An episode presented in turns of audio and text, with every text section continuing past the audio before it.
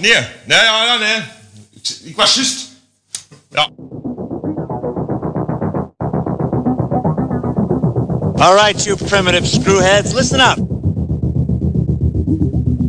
I got news for you, pal. You ain't leading but two things right now Jack and shit. Jack left town. Well, hello, Mr. Fancy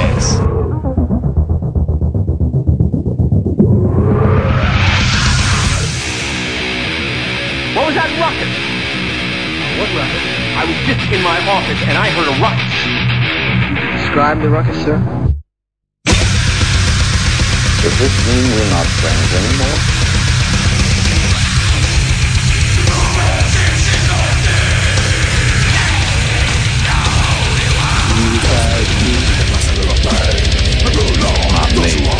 I'm in my prime.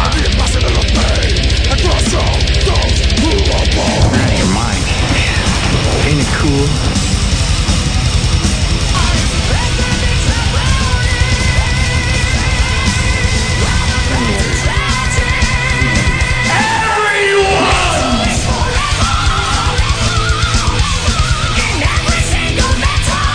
First you want to kill me, now you want to kiss me. Blow.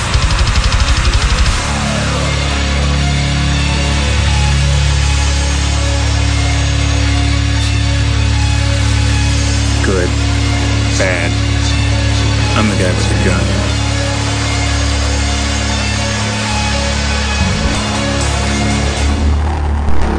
What up, everyone? DJ Anubis And DJ Neko. back with you with another episode of the Hordes of Chaos on the Metal Tavern Radio podcast, episode 94. How are you, Miss Neko? I'm good. She's sipping up on her wine already. Mm-hmm. Speaking of which, we're going to get to it at another date, another podcast, but for those that don't know, I'm banning Neko from watching any kind of reaction videos because she lays like full blast on these people. Like people to see stuff for the first time or hear stuff. She's unrelentless. She was like, "You fucking cunt!" Yeah, of course that's what that means. It- was really ridiculous. Well, the one the one girl was really kind of irritating me because like a lot of these people I, I don't know who some of these people are, but they they think They're that they're, vocal coaches. Yeah, they think they're important enough though to have YouTube. You know, I mean that's kind of that's, yeah, like like we're really important say, right here. It's you know? kind of pandering since we have a podcast, but I they're on YouTube, you know, like breaking down Bruce Dickinson's voice, and I'm like, Okay, but let's think about this because now, granted, probably more me than you. We spent twice yesterday watching the Phat Samurai guy uh, do some reviews, uh, which um, well, the one movie I I'd never seen. you never saw Detention, right? Uh, that was actually just a one-off that we did because we were talking about Dolph Lundgren the night before, so.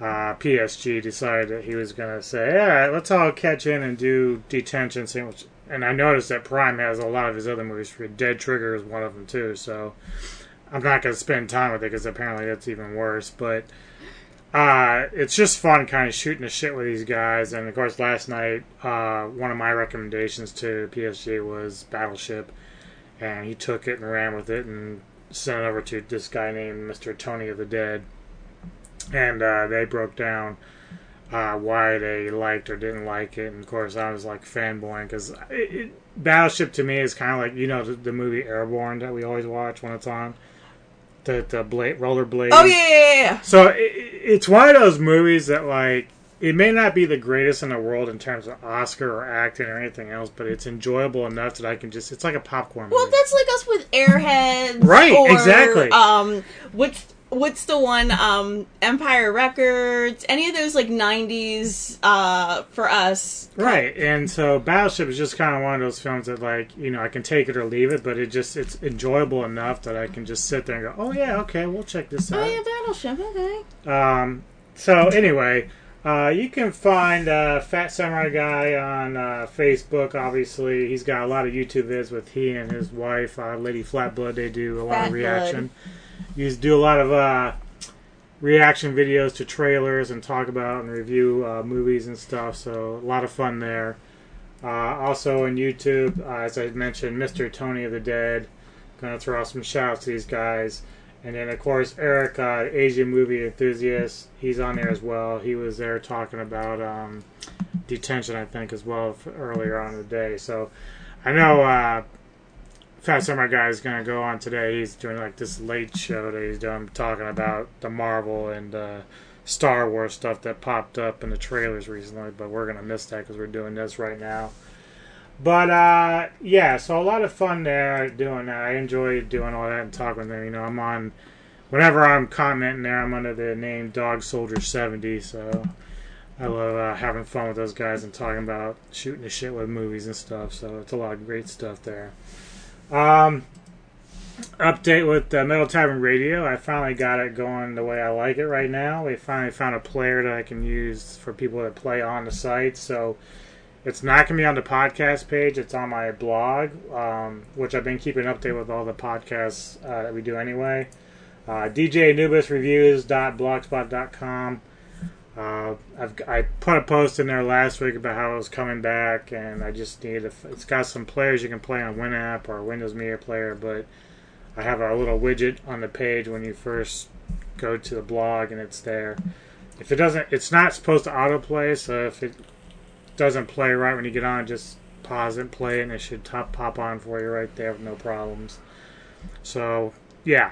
Okay, so we have a lot of good stuff to get to today. Uh, Neko had come up with a few topics that uh, we're going to talk about, which are very interesting things I hadn't even thought about, but uh, certainly worth mentioning.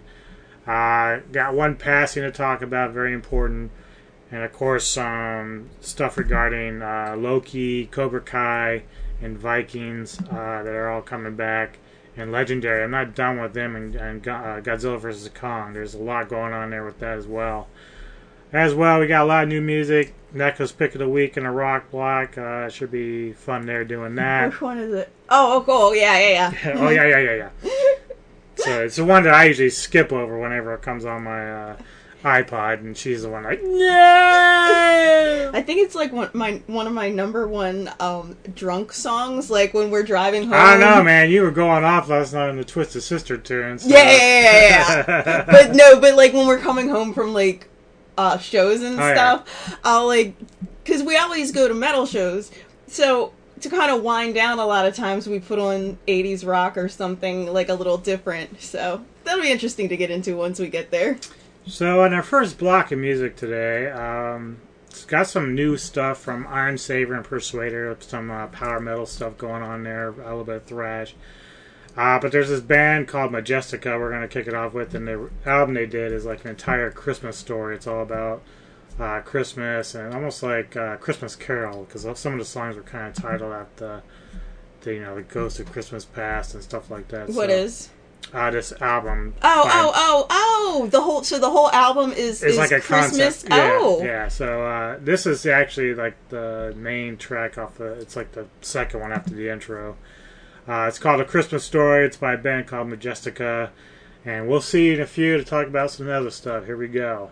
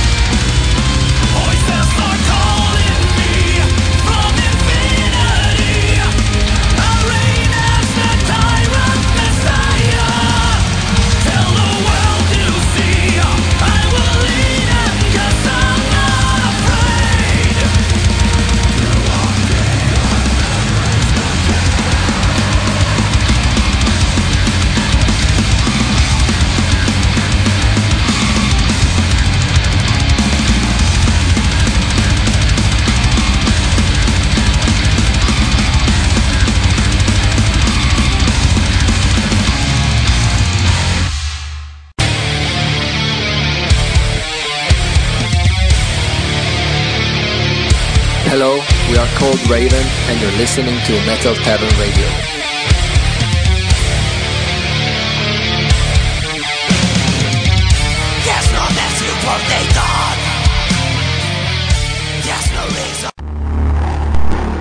All right, we're back. We're back, motherfuckers!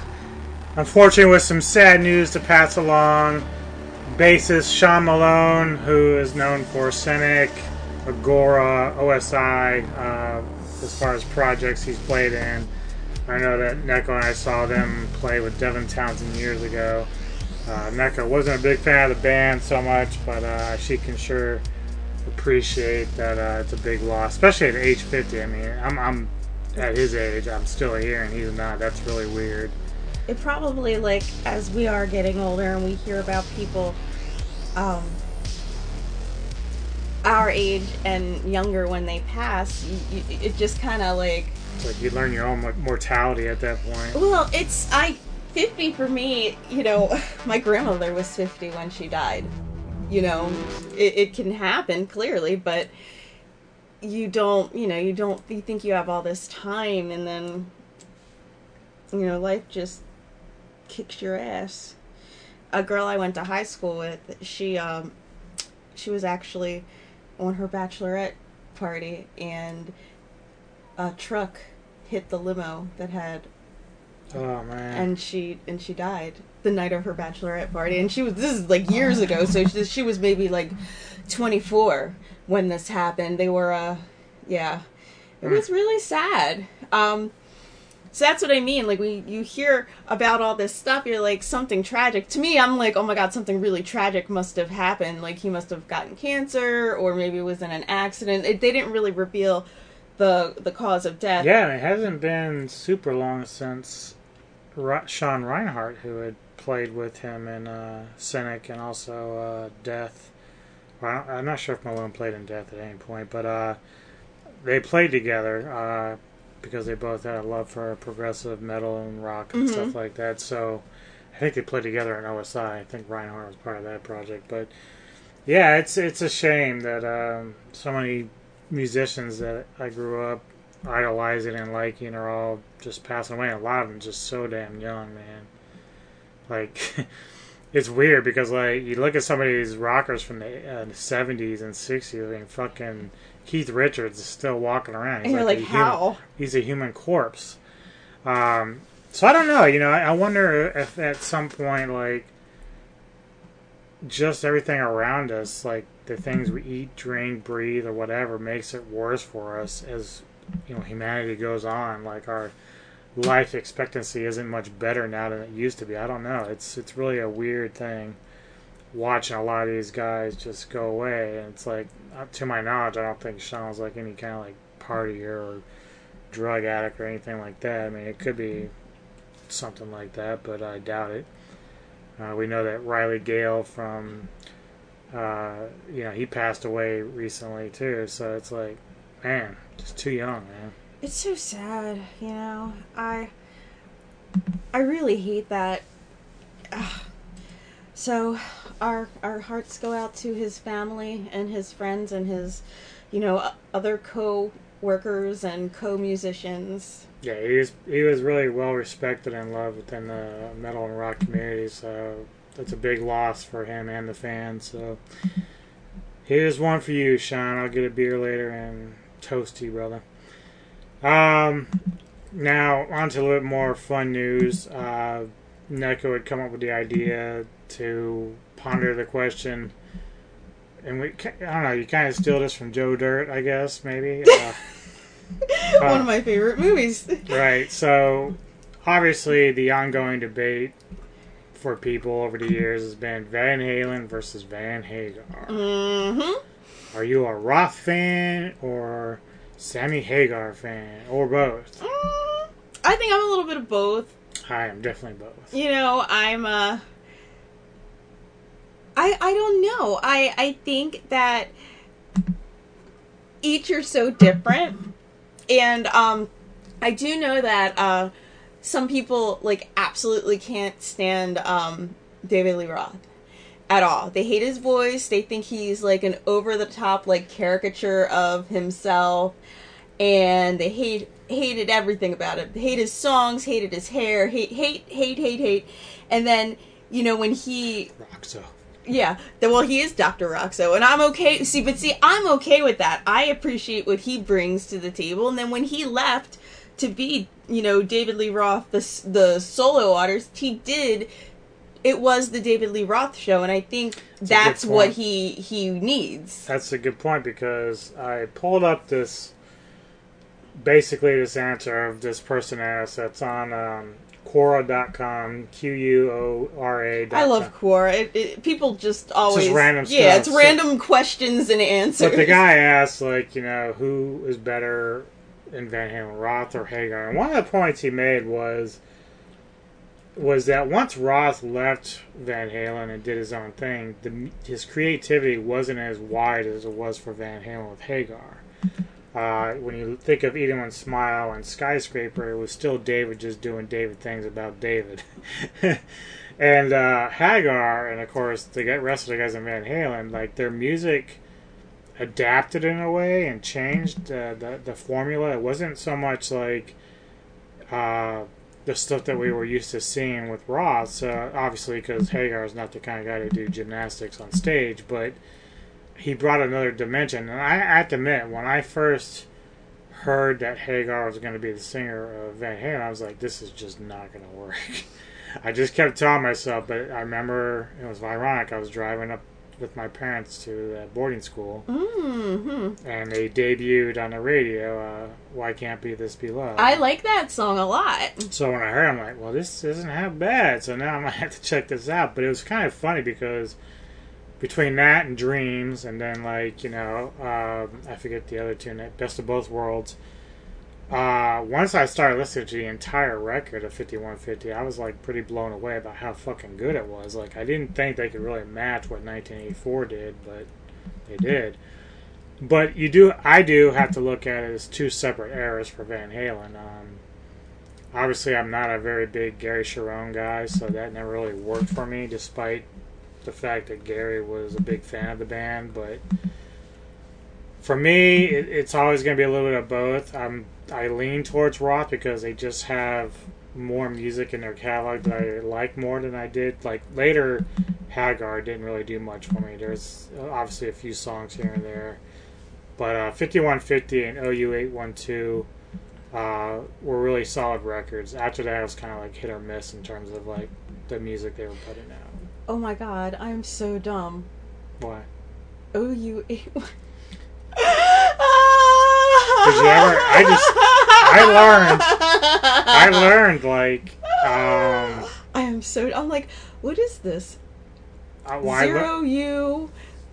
Yeah, zero, O U eight one two. Mm-hmm. And then when I did for unlawful carnal knowledge, its abbreviation is fuck, Mm-hmm. which I learned later. so I don't know the intentions behind all that. Obviously, I don't To really be funny. dived into all that research, but you know, yeah, it's interesting. Um, I just I grew up. Obviously, when I first saw Jump on MTV, I was like, "Well, this is really good." And of course, ironically, with the band, that song Eddie had been holding on to for almost six years, like just like the the basis of it. Mm-hmm. And uh, the band themselves really weren't that crazy about it, but the label was. so it turned out to be one of their biggest hits. Oh wow. Yeah. So, you know, it- it's just one of those funny things, you know, when you're a band, you know, and you're in the mainstream, you're trying to, Please everybody. well, you're making albums, and then, like, you know, obviously you're producer and the label, they're all coming to you and saying, okay, let's try this. Like, it's funny when you, and this is a kind of off topic, but when Korn was first doing their records with Ross Robinson, the same thing kind of happened. Ross, despite some of the shit that he takes, as you know, he was producing other bands later on, and it just became a thing for him. But he was able to push Korn to do some of the craziest and darkest, especially with Jonathan, like the vocal wise. He was mm-hmm. able to push him to just bring it out, everything that he was holding in, and it worked.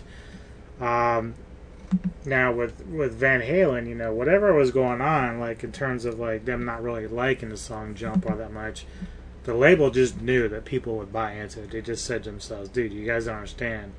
You may not like this song, but the fucking public's gonna eat it up. They just know their base." So, you know, even going back to some of the older Van Halen tunes, like "Ain't Talking About Love" and you know, "Running with the Devil." Uh, just Roth has much better, stronger records with Van Halen than Hagar does, so he'll always have the edge for me. And he's also probably a much better entertainer just because he was like a lightning bolt on stage. He was doing all his crazy gymnastics and splits and all that other shit. I don't think he's doing it now. I don't know. He was still kind of a fit guy when he was, you know, doing it towards the end before Eddie's death. So I don't know. Like, know, he was still kind of fit guy. He's still a dick, obviously. Um, so that never changed.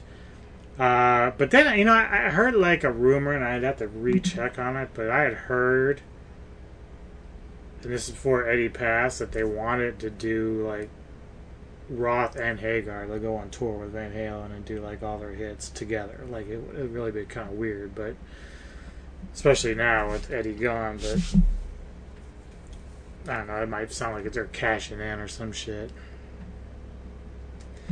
So anyway, what is where's you where's your stance at with all this? Yeah, I was kind of like thinking with, and I kind of started like, I I just appreciate both of them, and I I do think though that when um, I think David Lee Roth and Eddie together it was just like too much for Van Halen. Do you do you know what I mean? And because it he need David Lee Roth needs to be the David Lee Roth show. But I don't know. I like them both pretty Yeah. pretty equally. This guy says, you know, Roth's personality and style is a manifesto of the '80s excess. Unfortunately, his persona never evolved, and he ends up becoming an old bad caricature. Of That's over. yeah, that's what I was saying. People say that all the time like like he never let go of all that stuff. Whereas Sammy, when he was with Van Halen, they were able to adapt and you know change. Mm-hmm. I mean, listen bit. to this stuff from the early 90s um versus the stuff that they did in the early 80s like with Hagar and think about Sammy Hagar's music from the 70s that he did himself too. You know, you know what I mean? It, it's it's important to yes, get a style and and kind of evolve with your style, but it's also, you know, I think David Lee Roth, that guy, like, kind of hits the nail on the head. David Lee Roth was like over the top 80s. You know, everybody has kind of. But see, he makes another nice point here. He goes, uh, the Sammy era material, not as much. And the reason he's saying basically, as time has gone on, the Hagar material really hasn't aged all that well, whereas we're still finding uh, nostalgia with all the old Roth stuff. Like when you hear on radio, what do they play the most? They play Jump.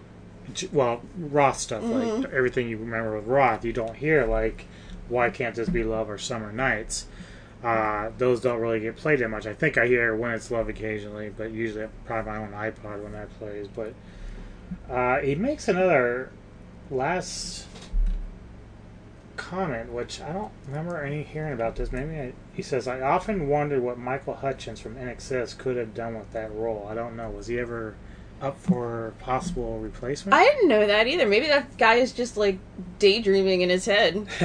maybe. He didn't really yeah he didn't really expand on it in any ways so i don't know where he got that um, unless he thought maybe michael was an option when they got hagar. I'm not sure but that would have been a little weird i think. I think michael is best suited for the more pop oriented stuff. Rather hagar was like a rocker guy who could fit into what they were doing. Uh, okay so So so no winner between us. We're both we're both kind of split. Like I, I, I was looking at the top Van Hagar songs, and I, I like you were saying dreams. Um, right now, um, why can't this be love? Finish what you started. uh, Best of Both Worlds, Pound Cake, uh, Love Walks In, um, Top of the World, When It's Love, Right here, right now is probably in there. and Cabo Wabo. Um, yeah, th- those those first two records with Hagar are really really brilliant. Um, even the title track 5150 is like one of my favorite tracks from that record, which is surprising. Um, I remember I was waiting to come home from that boarding school, like just playing that album, and then I was like listening to that song like nonstop. Oh, really? Yeah. Just laying there, like playing 5150. I'm like, this is so great. Solo's great. The drumming's great. So I, I am, I'm gonna say uh, I cannot make a decision. I am split. Yeah, I mean, you know, it's. I, I know Joe Dirt's like a, a character, but it, you know, it'd be interesting for someone. I, I've seen people online who say, "Yeah, I'm not a Van Hagar guy," so I'm, I'm curious what their mentality is and why. But we don't have anyone here that can challenge that. So maybe down the road, uh, we'll find somebody that we're interviewing. We can pop that question if they're a Van Halen fan. That's gonna be a standard question Yeah. now. Van Halen. Van Halen or Van, Hagar? Hagar. All right, we're gonna get back to some music. Uh, I do have some stuff from uh, MDRP in here, uh, Metal Devastation Radio. Obviously, uh, also got some new Advent Equation, and we're gonna kick off some new Soilwork. This is called Desperado. Ooh, Soilwork. hmm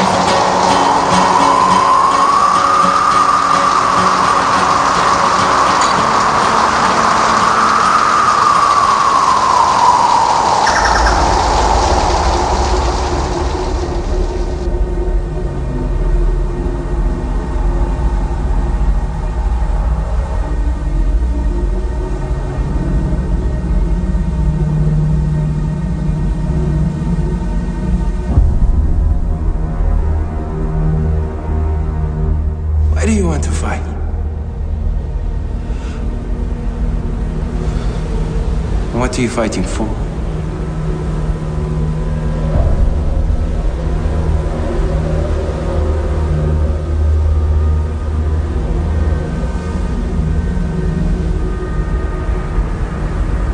What do you see?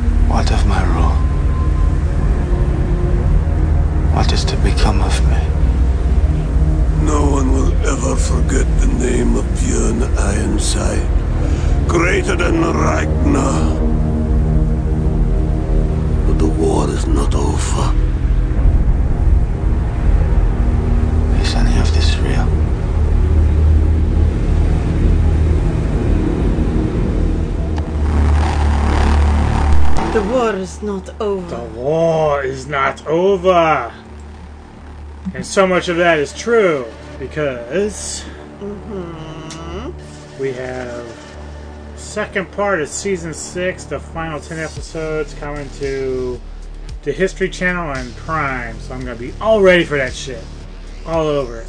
I'm really happy for you. Neko bowed out after Ragnar died, which I think many people did for the most part because they didn't know. Well, no, I watched. What? Okay, that one woman, and he. Well, yeah, because he was still somewhat married to Lagertha, and then um, we found that sprite fucking chick. Weirdo. Yeah. Um, and of course, she bore Ivar. Uh huh. Uh huh. Um, and of course, a couple others, the brothers in there. And Bjorn, of course, was Lagertha's son. So it, Ragnar got around, no doubt about it. Um, okay, so Homeboy did get around a fucking lot, man. all those trips over to Europe. Um, so yeah, when Ragnar finally passed, I think this was season four, right after season four. So season five was like post Ragnar, Uh huh. and of course there's the reshuffling now of the power. You know, Lagertha at the time was in charge of uh, Kattegat. And Bjorn, I think he'd sort of kind of gone this like whole like search, soul searching thing that he was doing, uh, exploring new worlds. Um, Floki had gone up, which I kind of forgotten about him. I mean, he's still around, but I thought Floki died. He might have. Yeah, I thought Floki died. No. Yeah. I'm No. going on the Google machine because it.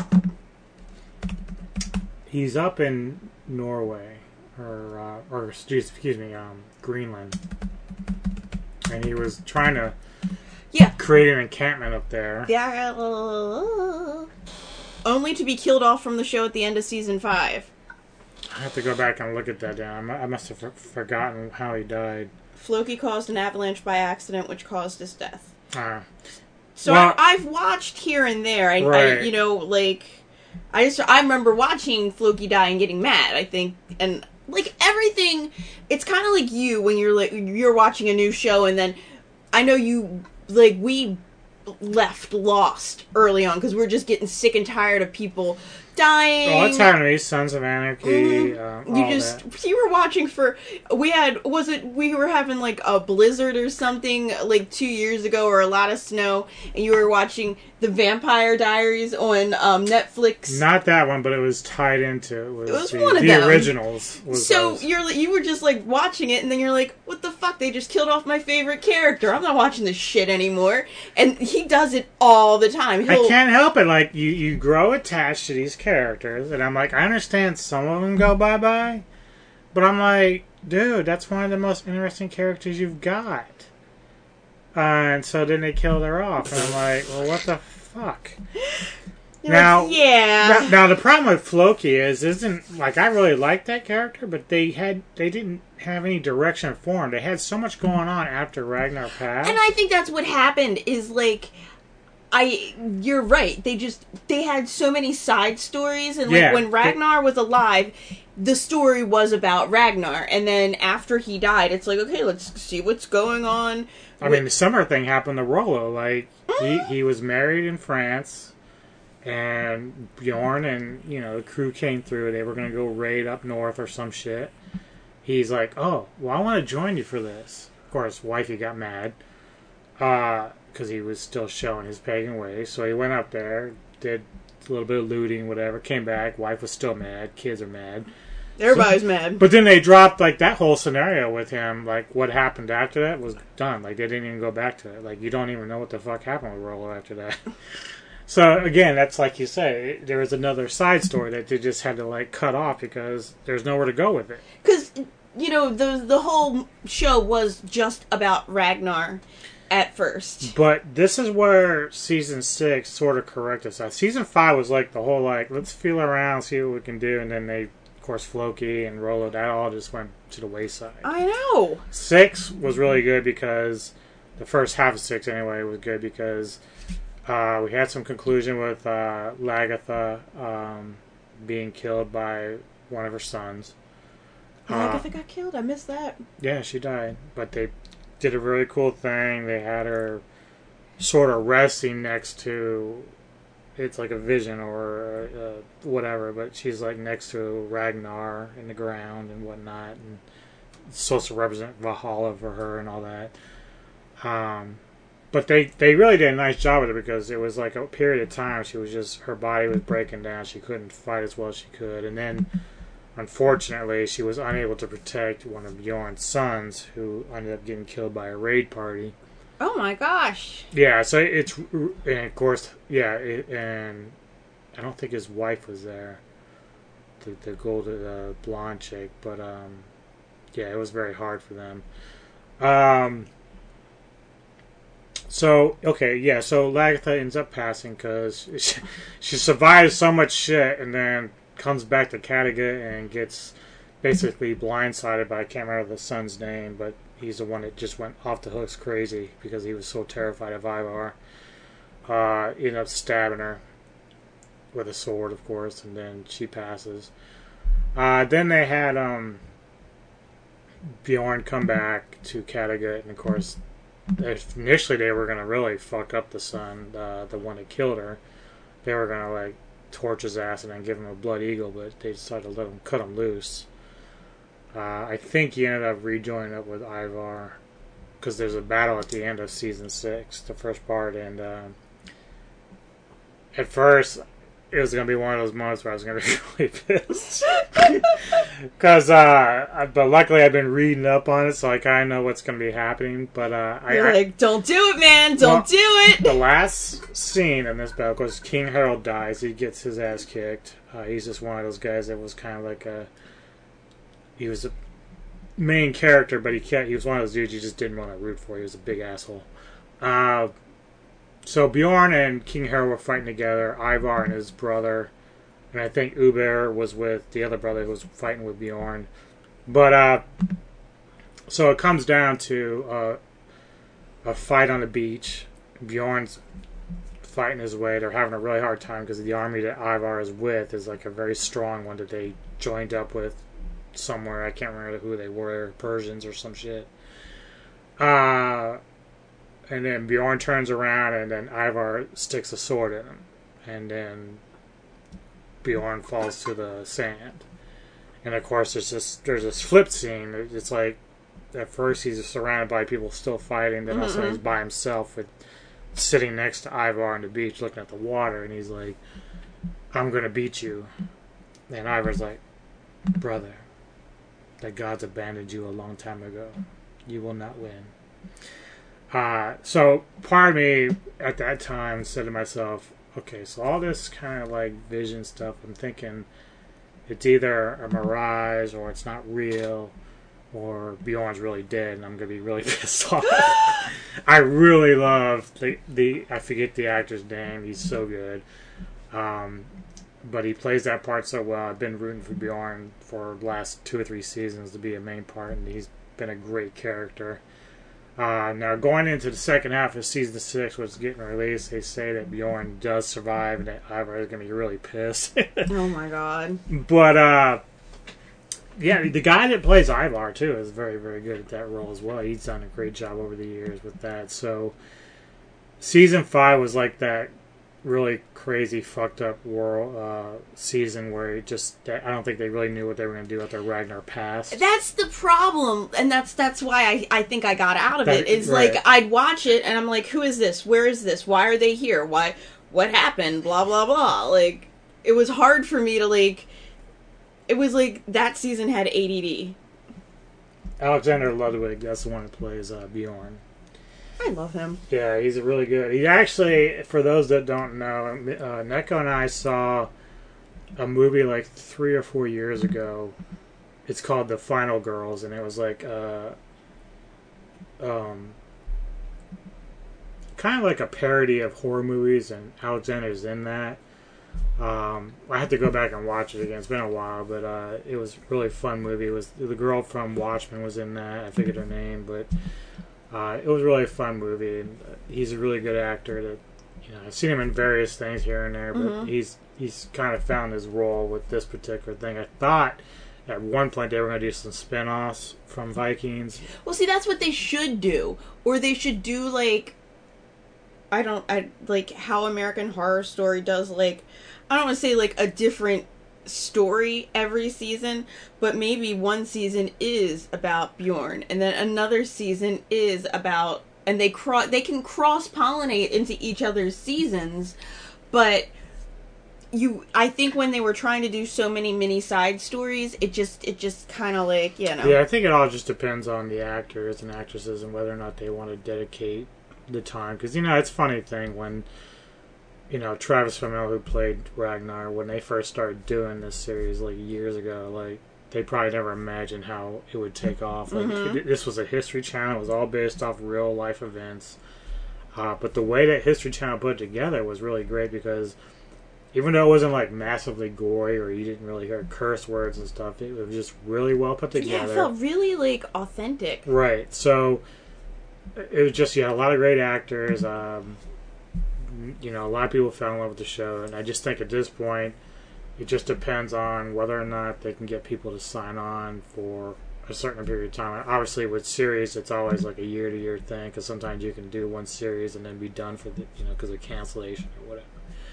But uh, I'm looking forward to the last ten episodes. It's it is definitely gonna be the last season for them, so I'm gonna close it out with a bang. Uh, I have no idea how it's gonna turn out. I'm not even sure how much of this right now is all part of the real life events. I'm, I'm assuming it is, but I'm Some, not. well, I know at the beginning. It, I know all the Ragnar stuff is. I know that's all. Well, the thing is, is Ragnar is Ragnar is never really. It's hard to describe. So, w- there is a high probability that Ragnar actually existed, but Mhm. everything about Ragnar It's like a legend. Yeah, whatever. yeah. but everything about Ragnar has been like stories handed down and like from his children and this and that. So it's always kind of like when they um talk about Ragnar it's kind of like like the evidence of his existence is not like found, if you know what I mean. It's just like stories but like his kids who say they're his children there is like i guess actual evidence that they were born, but they're using Ragnar as their father. I don't know. Maybe I'm just I'm not articulating what I'm trying to say. Um I don't know. Never mind. she lost her train of thought. No, I didn't lose my train of thought. What I'm trying to say is I know it was a long time ago, but there is actual evidence either written down or records of his There's- children and his Right. wives and stuff, but there's no evidence that Ragnar actually Yeah, it's one of those weird things because there is evidence of Rollo. Mhm. Um, there's evidence of Ivar the Boneless, um, Bjorn Ironside. Uh, but when it comes to Ragnar himself, the, the, the information is really it's scarce. it's just word of mouth Right, and they're re- like Ragnar Ragnar was your grandfather. Like that's kind of how it, it's been passed down. So like was Ragnar real?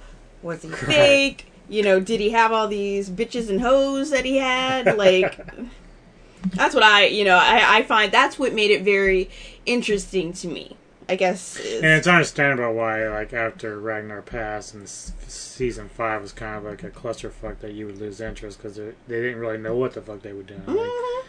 the whole, like, Floki going to, you know, new land to start over or whatever. It just. You had some interesting characters that were they were trying to split up. Maybe that was what they were thinking about doing in terms of doing these separate spin-offs, but like you can only do so much. I think it was just a matter of people were going to stay interested in it. And that season five was really rough in that term. So when season six kicked off, it kind of got everything back on track and really focused in on uh, Ivar and uh, Bjorn and all of them. So and Lagertha, of course. So that that was really where it was all at. Mhm. all right. Well, in other news, we talked about episode two ago. We about the Godzilla versus Kong. Mhm. And of course, Warner Brother Media they want to put all their movies, including Dune, uh, stuff like that, on HBO Max. Now, apparently, from what I understand, doing both HBO Max and theaters, but uh, Legendary, who of course you know is in charge of Dune and Godzilla vs Kong, is not very happy with Warner Bros. for doing it because for one, they didn't tell them they were going to do that with HBO Max. Uh, so right now they are actually suing or at least challenging Warner Brothers on their release of on HBO Max. So I don't know how it's all going to play out, but I think I think one of the things the problems for Legendary is they you know when they did King of the Monsters, they did make money on it, but it wasn't the type of money where they made any gain. So it's kind of weird how it works. I can't explain it because I don't know anything about how the numbers work in movies. You know, uh, it cost like 200 million to make Godzilla 2014, but they hit like 500 million or whatever it was. King of the Monsters was like 250 million, and they only made like 325, I think. Uh, to me, it's still a success because I love the fuck out of that movie. Mhm.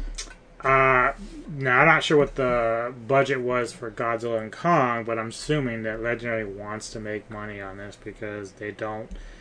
Even though the fans are going to go out there and flock to it, they don't want to short in themselves where they lose money Mhm. on this. So, and that's the same thing with Dune. Dune looks like it's going to be fucking fantastic, and I just don't know how much damage. I mean, I know times are rough right now with COVID, but uh, I think you're gonna have to still like Wonder Woman eighty four is going to HBO Max. That's so that's another one that, but that's DC. But either way, you know, that they, I'm not sure if Legendary wants to lose money on Godzilla and Kong. I think that's one reason why they kind of want to hang it up because they don't want, especially when Warner Brothers just decides they're going to do something on their own, like without even telling them, like, oh yeah, we're releasing your movies on HBO Max. Like what? What? What? Excuse me. What? Right.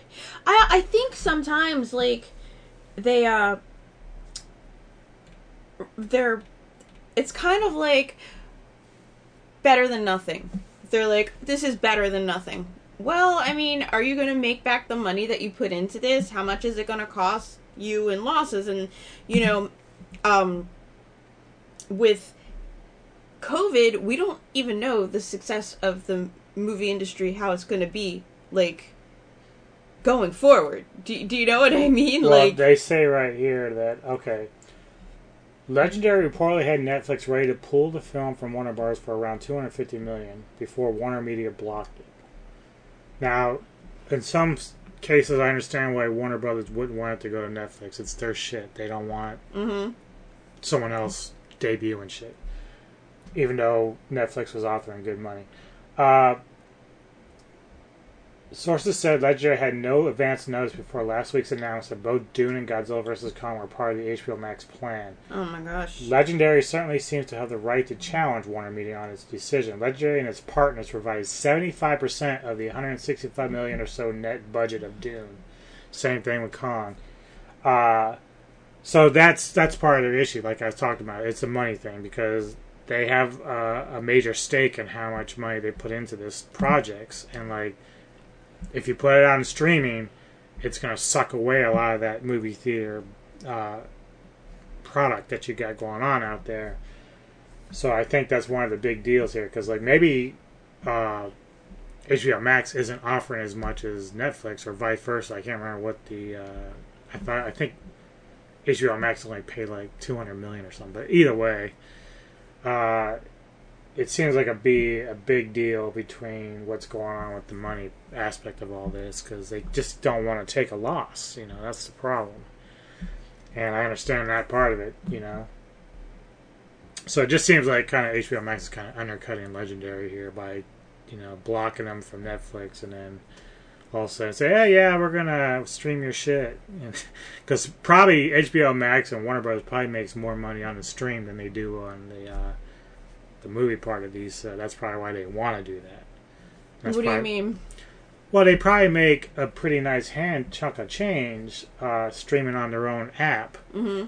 uh, which is why they wouldn't want Netflix to have it. And then, you know, if they're streaming on their app, they get the revenue, which I doubt Legendary does. Legendary would probably get it through the theaters for Dune and all that. So I think that's where a lot So do you think that uh, Warner Brothers is going to pay Legendary? Well, they're going to pay them something, but I think the concern again is you're you're forking out like a majority of the money, and all the partners that you're involved with for these, the money up front to, to produce this shit, Mm-hmm. and then you've got Warner Brothers coming in and saying, "Well, we're just going to stream it," which is a far cheaper revenue. Uh, you talked about how Verizon offers HBO Max on your phone for free or something like that. That's not good if you're trying to make money. Like, like we don't even watch it on our phones, but that they don't even have an app for Roku. So it's like even if I wanted to subscribe, like I think you can only get it on certain um, right streaming. That's why things. Netflix was actually a much better offer because Netflix is actually offering to pay him two hundred fifty million dollars up front. So you're getting a lot of that change back that you forked out for producing this thing. Mhm. Uh, and I don't think they're going to get near as that with HBO Max because Warner Brothers sort of partner is already kind of own, half owning this shit. So I don't. I, it's it's going to probably get a little nasty. I mean, we may not even see Dune or Godzilla for at least another few months, uh, depending on how that goes. And then how are we going to see it?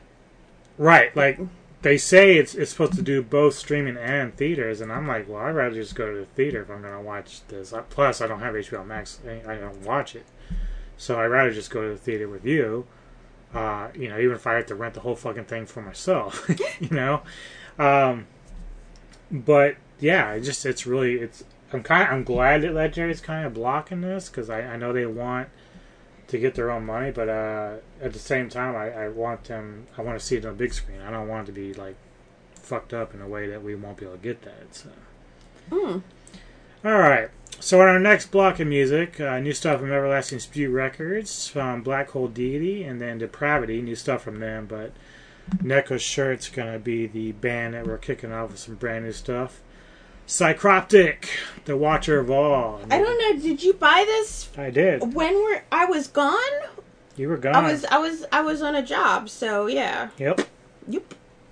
Here we go.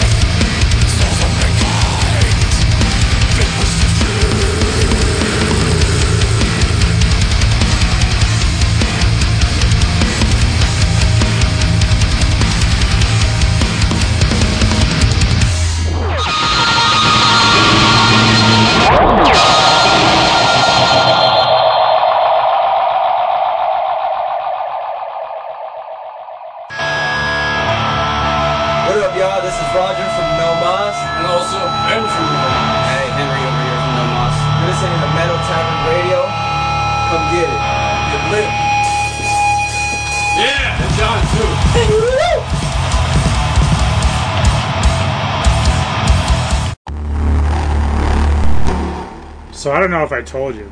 Oh no. So like once we're done with this, we've got Mhm. Joe Bob to watch. He's doing a Mhm. Christmas special tonight. Mm.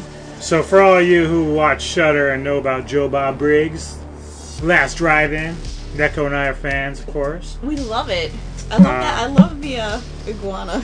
Yeah, yeah. His Iguana has a like a char- He's a character, man. He actually does weird things. The little cowboy hat. I bet he'll have a Santa hat on tonight. He, and he drinks his Lone Star beer.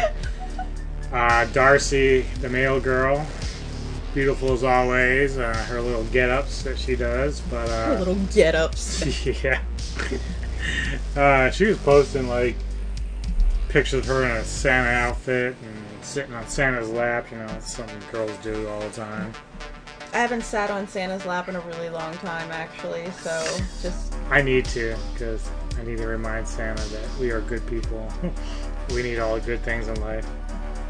well, you know, life. You know, life sometimes feeds you a shit sandwich, and you have You have just gotta suck it up you have to eat it and digest it, and you know, and sh- feed it to somebody else. and, and then just how you deal with your shit sandwich.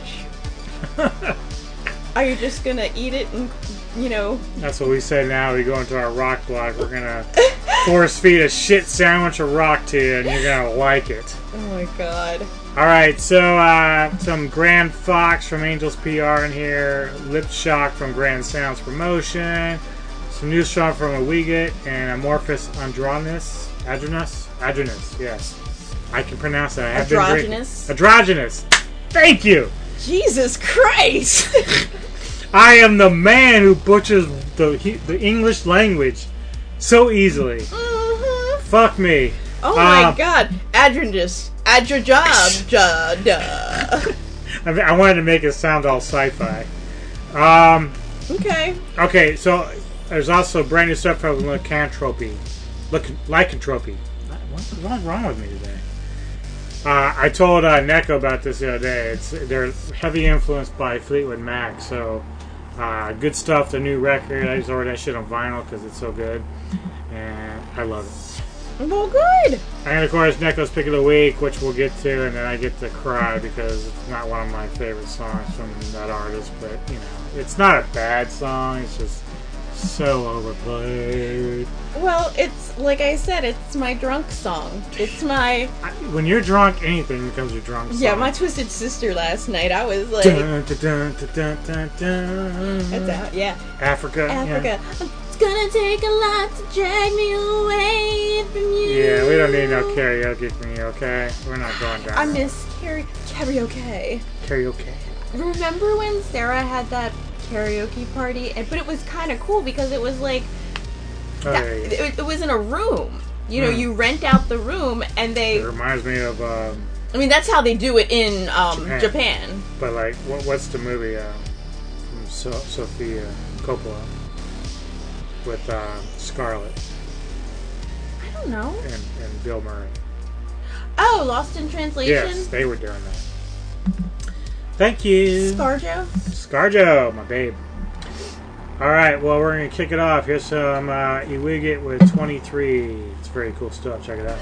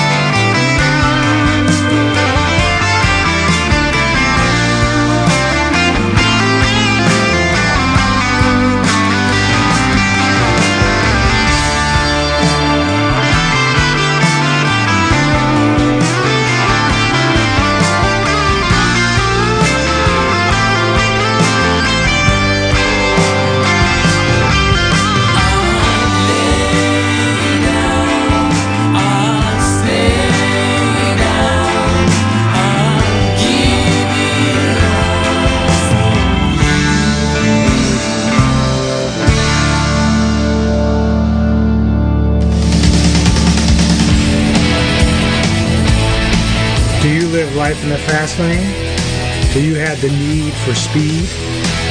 Well, if you're a racing fan and want to be a part of a winning team, then contact Carmichael Racing. Carmichael Racing is currently looking for sponsors for the upcoming champ and flat season. You could be a part of a long tradition of racing as Paul and Rhea L race to the finish line at Mardella Speedway at Diamond Head Arena in Dillsburg, PA, March 13th through the 15th, 2020. They will also be racing at Hunterstown Speedway and Capital City Speedway in Ashland, Virginia. Racing runs deep in the blood at Carmichael Racing, and they are looking to gain sponsors for a new upcoming season. If interested, you can contact them at 443-202-3016. That's 443-202-3016. You can also find them on Facebook at SR Champ 36. Carmichael Racing. Together you can soar as the engines roar.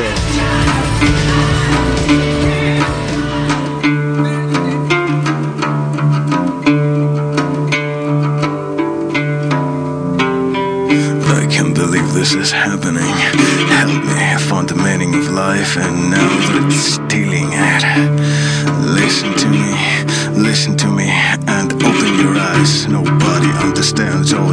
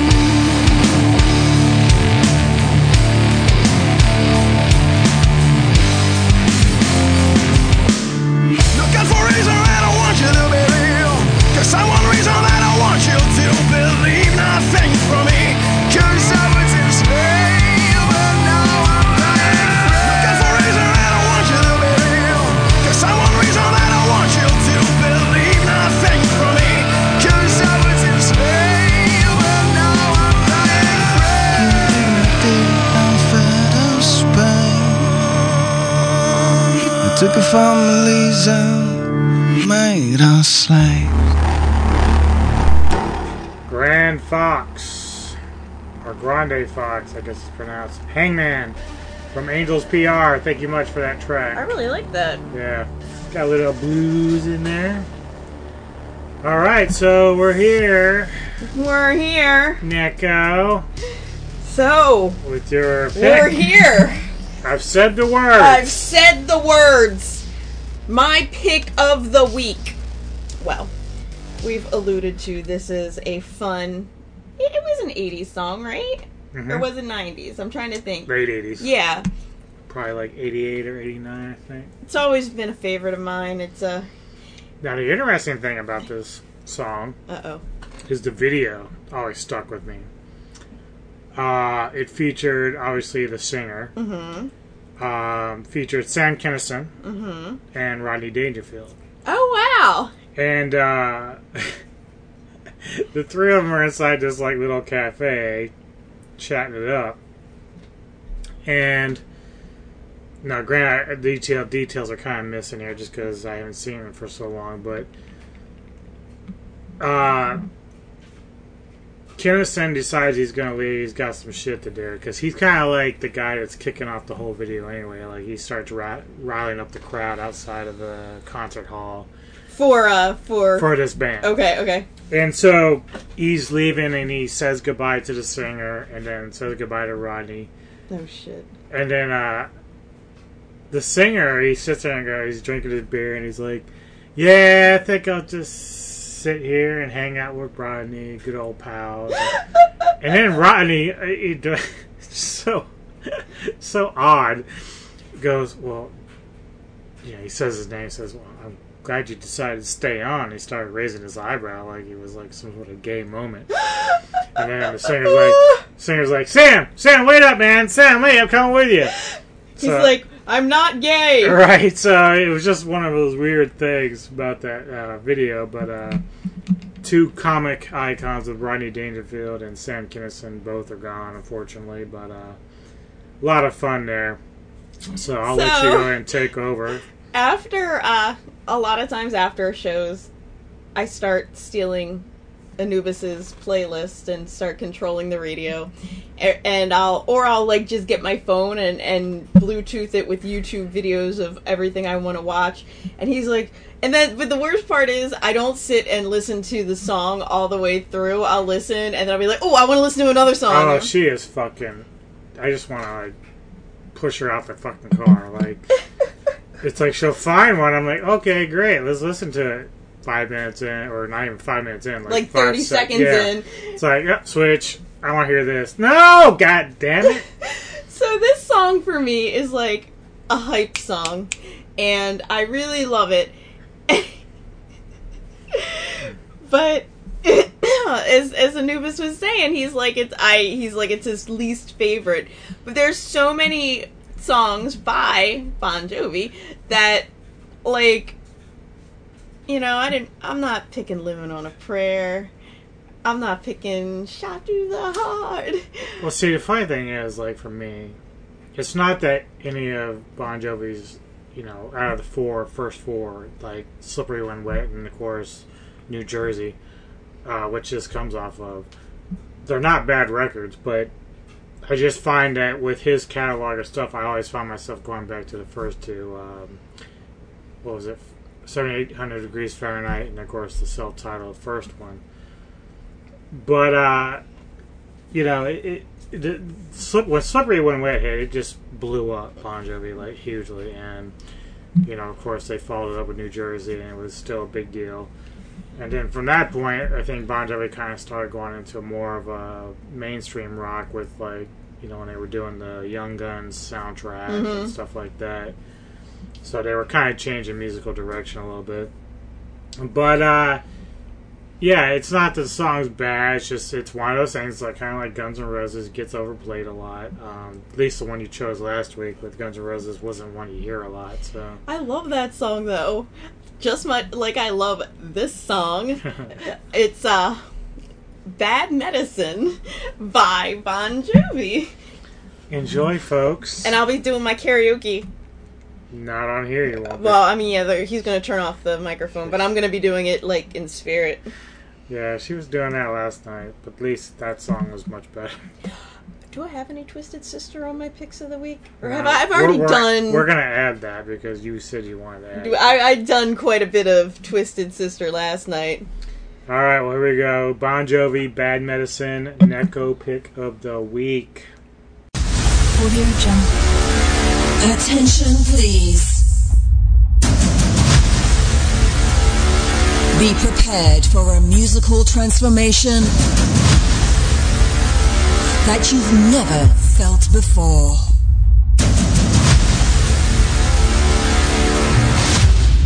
In a moment, we will bring you on a journey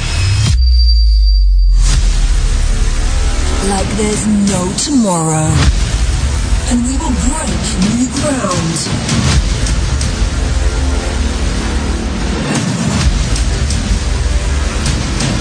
Audio Jungle. Hailing from the land below the wind. Ten, nine, eight, seven, six, five, four, three, two, one, zero.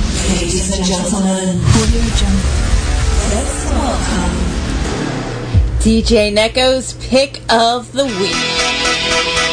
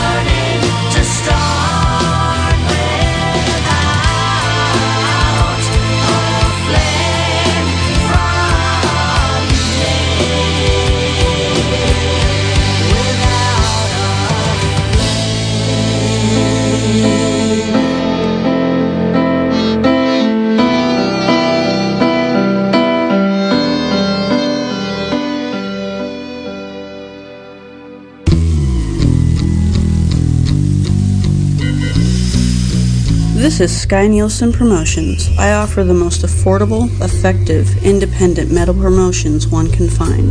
If you've got a metal band, project, or art that you want promoted, simply search for Sky Nielsen Promotions. And you're listening to Hordes of Chaos on Metal Tavern Radio. She's in love with herself.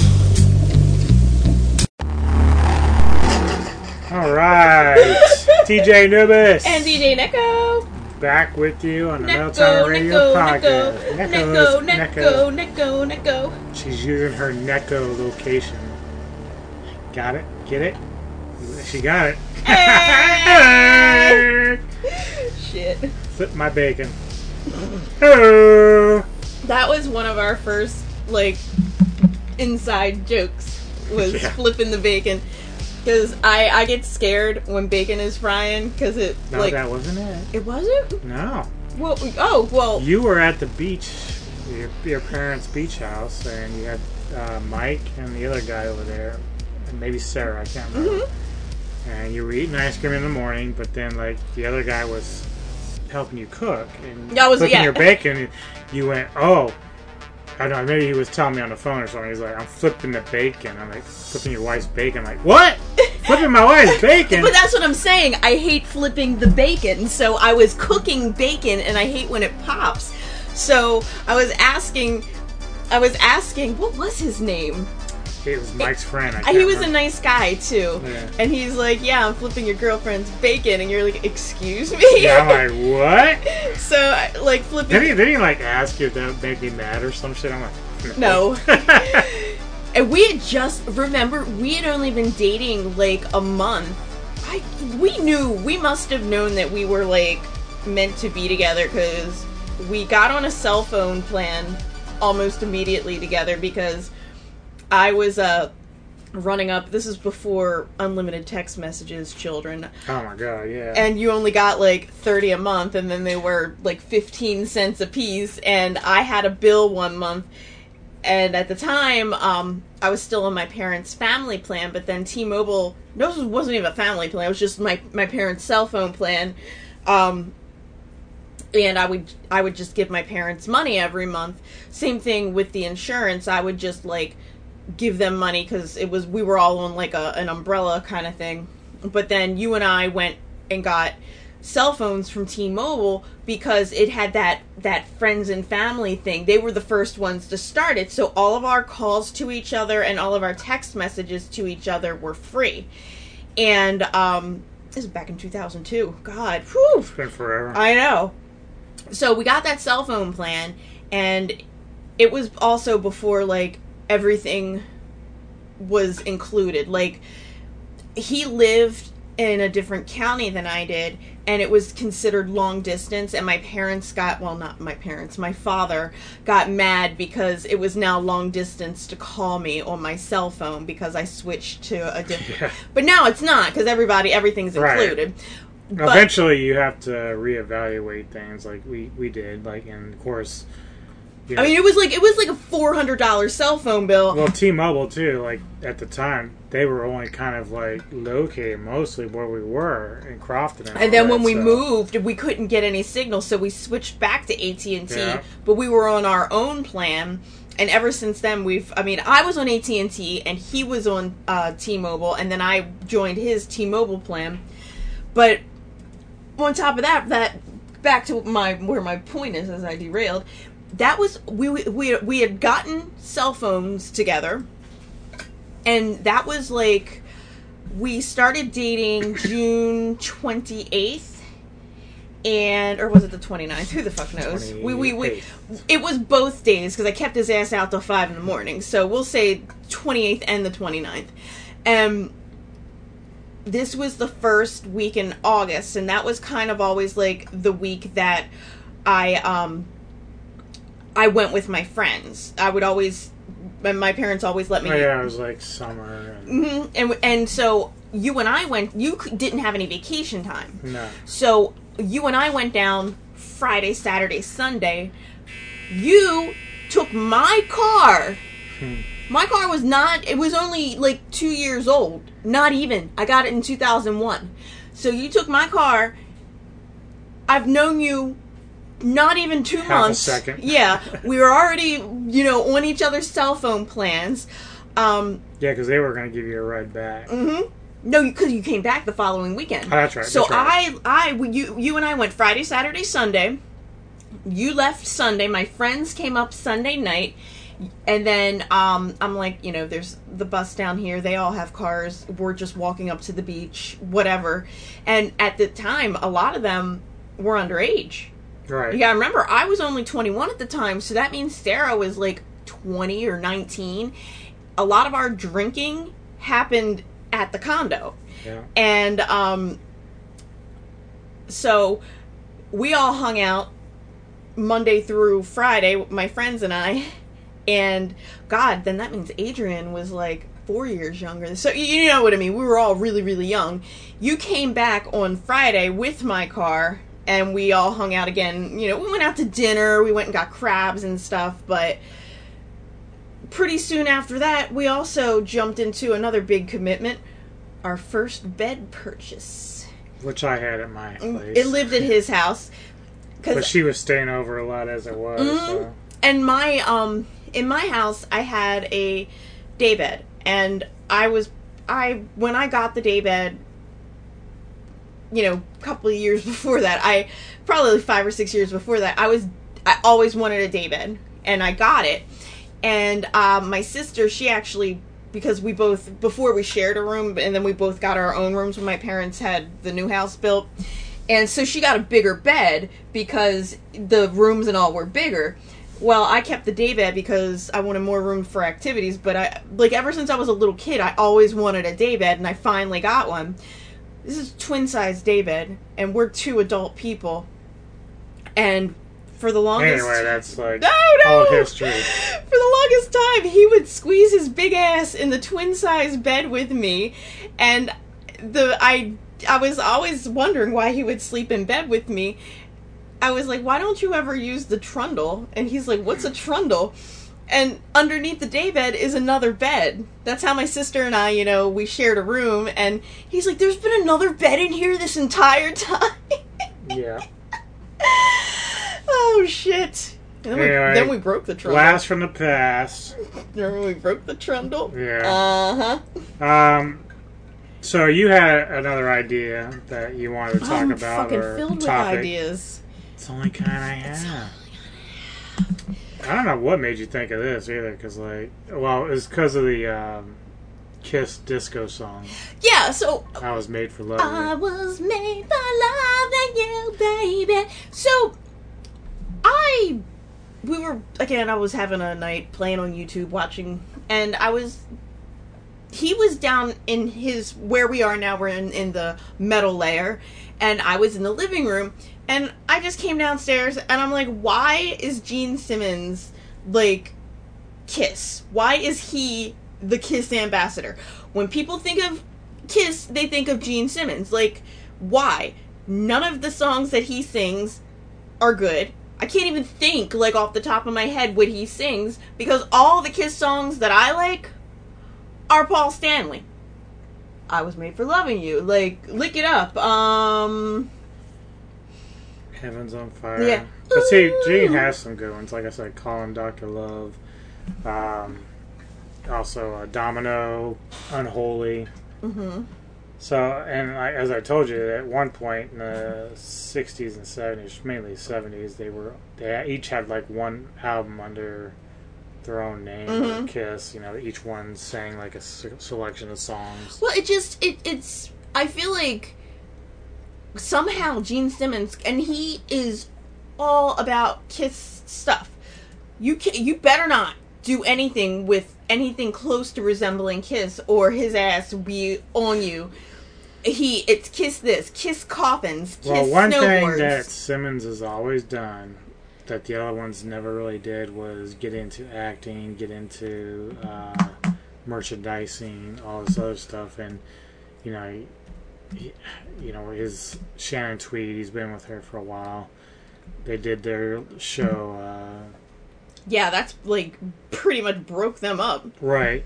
Um, but he's always been the guy that's kind of led the force with the financial aspects of the band and Even though Paul's kind of like right there with him, I, I don't know. Gene just kind of took the reins, and and a lot of times Gene was like the main person you thought of when it came to Kiss. That's Like, what I mean, he though. played the demon and like had this tongue and everything else, and so people kind of put his face for the band.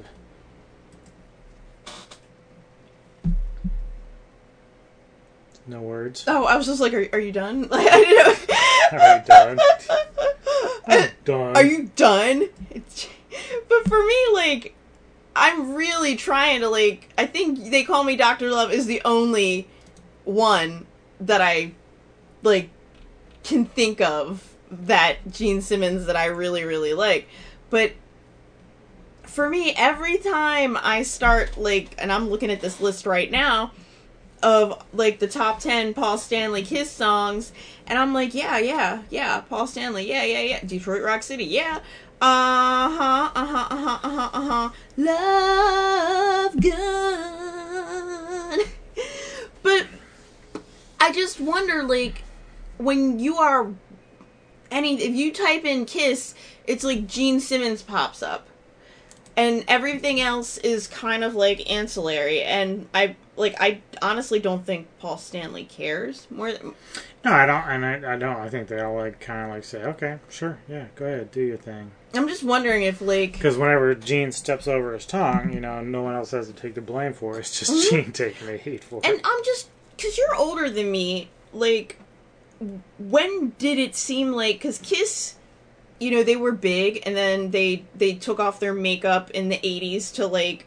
you know have a new look and then in the 90s they put the makeup back on and went on a bunch of tours and people were like all losing their shit because they're like oh my god the makeup's back on! And they've had like 14 platinum albums. Three were multi-platinum. There there's no doubt that they're a successful band.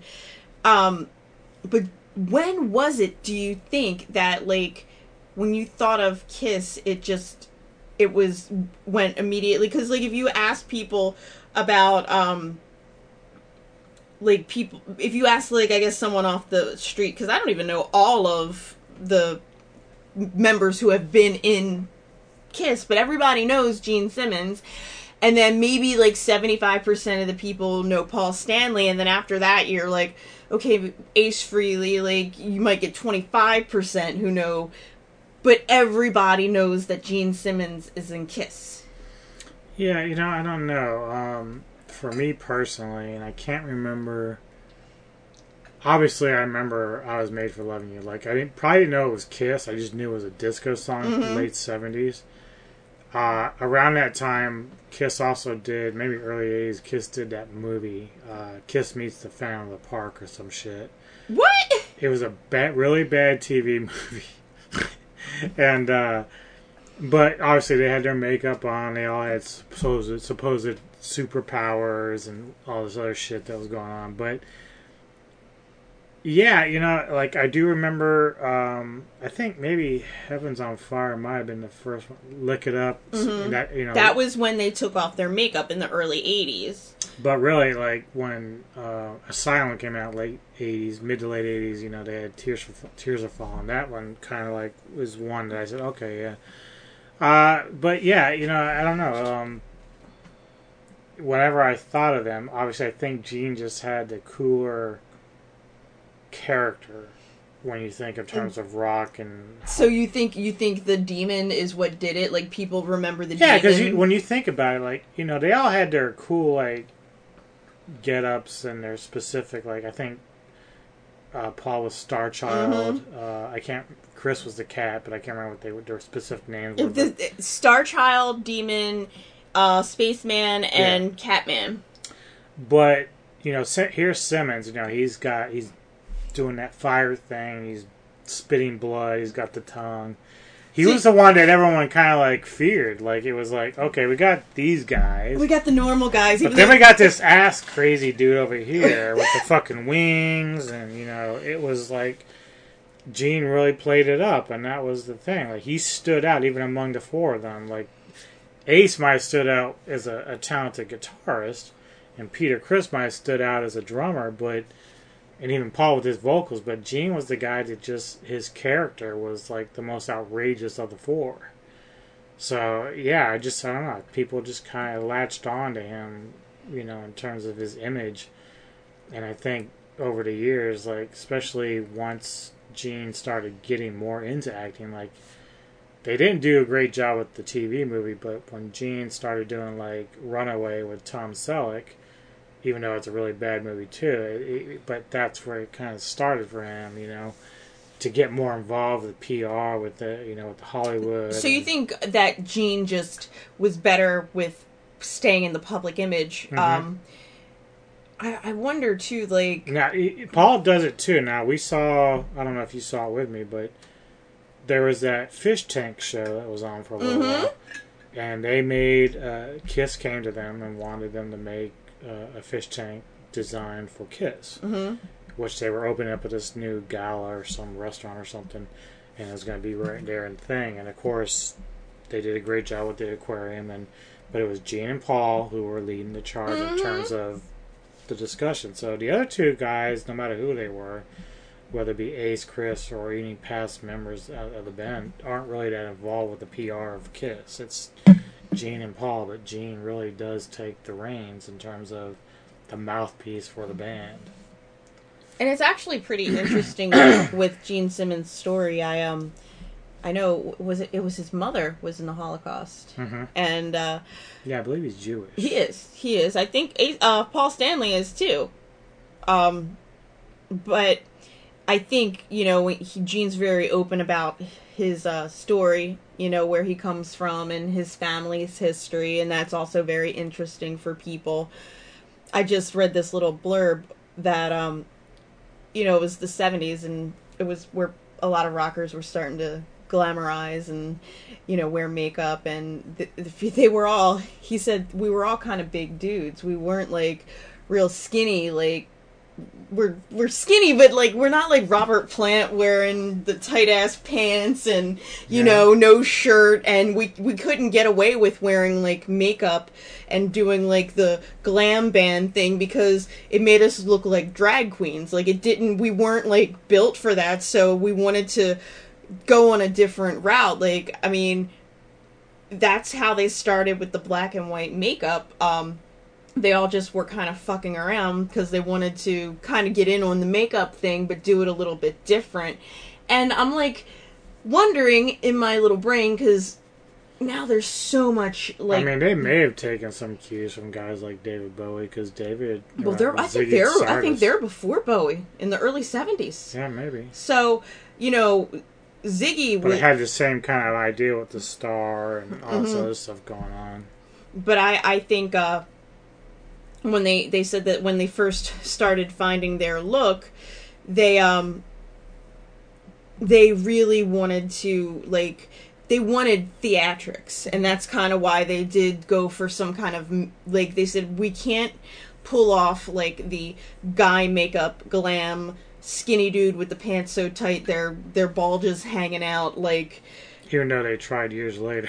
so they said we can't get away with that look, but we want theatrics. So they went with like stage makeup that you see, like that kind of that's like kabuki makeup when you that you see in Japanese kabuki, and that's what especially um Paul Stanley when some of the stuff that he wears and the way he wears his hair with the Starman and or not, it, it's just it's just crazy.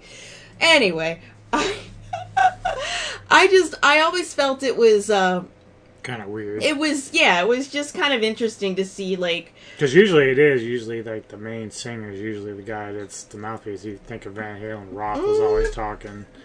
Uh, Whitesnake, Coverdale was always talking. Mhm. So it, it is kind of surprising that you got the bassist who's doing a lot of the, the, the jawing and the talking and whatever. I'm trying to think. Are there any other bands where you have that? But and see, but see, Kiss Two is like so massive. So when you have a massive band like that, and again, maybe it actually might work out better for the band if it's not the lead singer, because the lead singer is the one who, you know, they already have to be working very hard to keep. A lot of times, Well, momentum. a lot of times with singers, and it's just it's an ego thing. It's, but I mean, but both Paul and Gene have egos. That they're there, you see it. But yeah, I don't know. Gene just probably took you know. Sometimes some people don't have as much interest in handling those kind of affairs, and Gene does. He's just a kind. He likes to get his hands in everything. Uh, we saw when we watched that show a little bit. We watched that show a lot too. Uh, he was doing these endeavors all the time, trying to get you know. He was like, That's what I was saying. Kiss snowboards. Ki- The Kiss experience, remember that? And you could, it was like an add-on. I think they were one of the first bands who started doing these kind of experiences. And you know, you'd have members of their fan club, and you know, they'd sell these really, really expensive packages. And I just think it's wild. I Kiss is is like I they're I like them a lot. They're not like one of my number ones, but they're it's just phen- phenomenal what they took themselves to even after they they were like considered uh like I don't want to say dead, but they were they were not having any more momentum and then in the 90s they went and did that like big tour with all the original um members and well, that that's the thing. that For a long like, time, they were able to adapt from the '70s to the '80s, and they did that pretty well.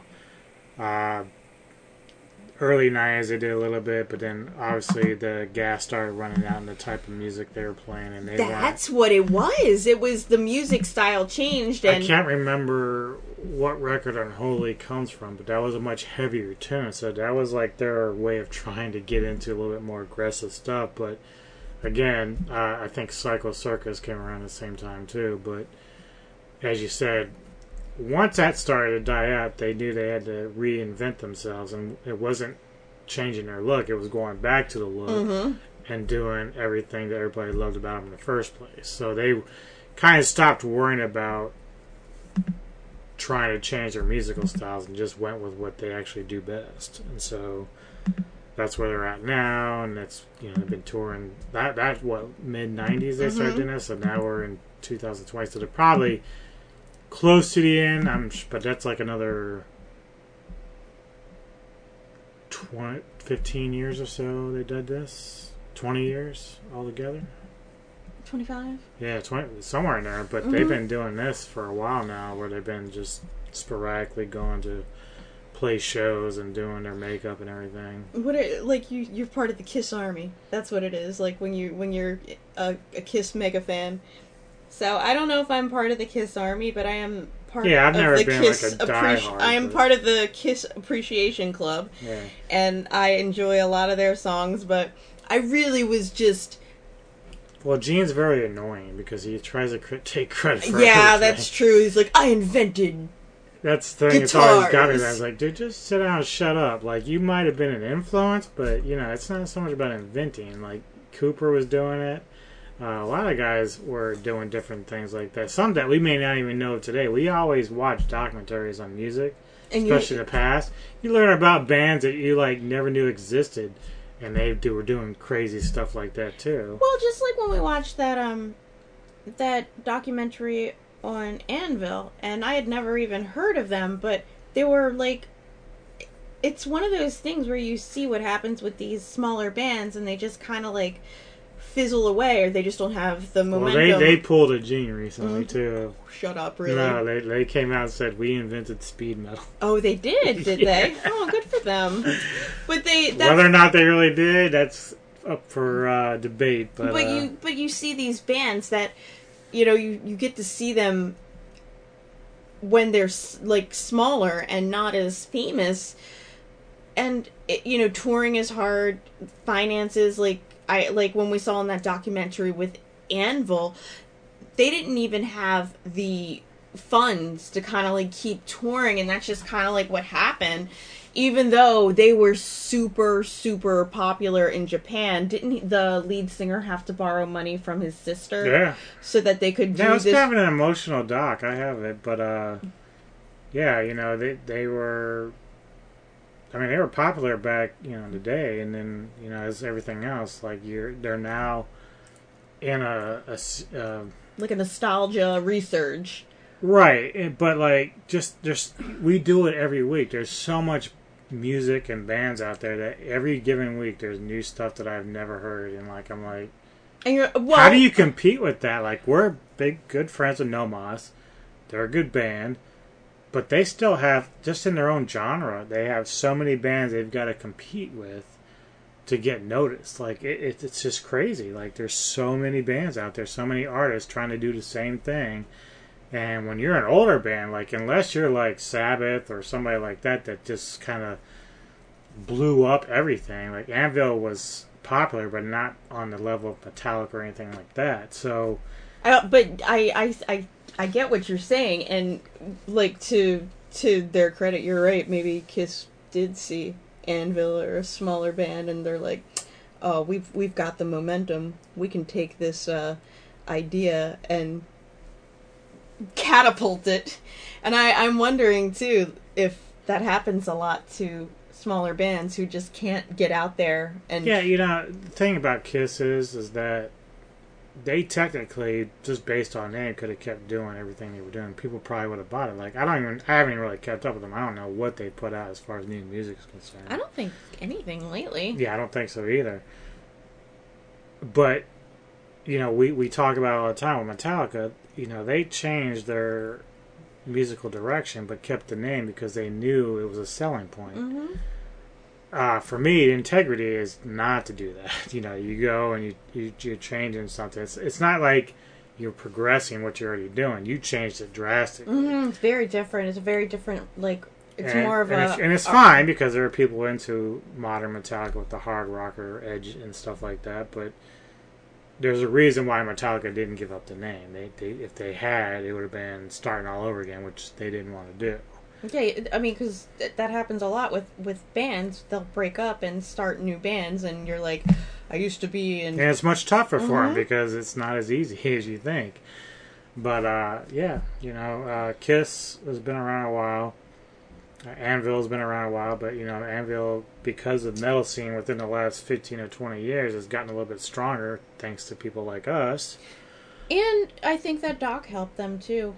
You well, that, but I'm just saying the scene, like in the, in the '90s, things like from you know, you had the grunge thing going on, and the rap was picking up again, and so really metal and even the glam rock died out, even though those bands were still putting out records. Yeah, glam rock got Buried. Yeah, it was probably like '93, and Like you go back now and look at a lot of even like with the the alternative stuff, like uh this past year I think Smashing Pumpkins put out a new record. No, Pearl Jam did.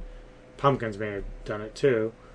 Uh but, but they keep putting out records you just don't know you don't hear anything about it because they're just not hip anymore it's like everything else that Yeah, because it's not alternative; it's post rock. Everything's post rock now. Post rock, post rock, and I'm like, you're just a, you're just a rip off of alternative, but you're not as good. So, but you you look at some of these alternative bands and their early music, kind of started in the late '80s in that college radio uh, era, like REM. Um, and that's kind of what really pushed it into the early 90s and it just it But just yeah. took over.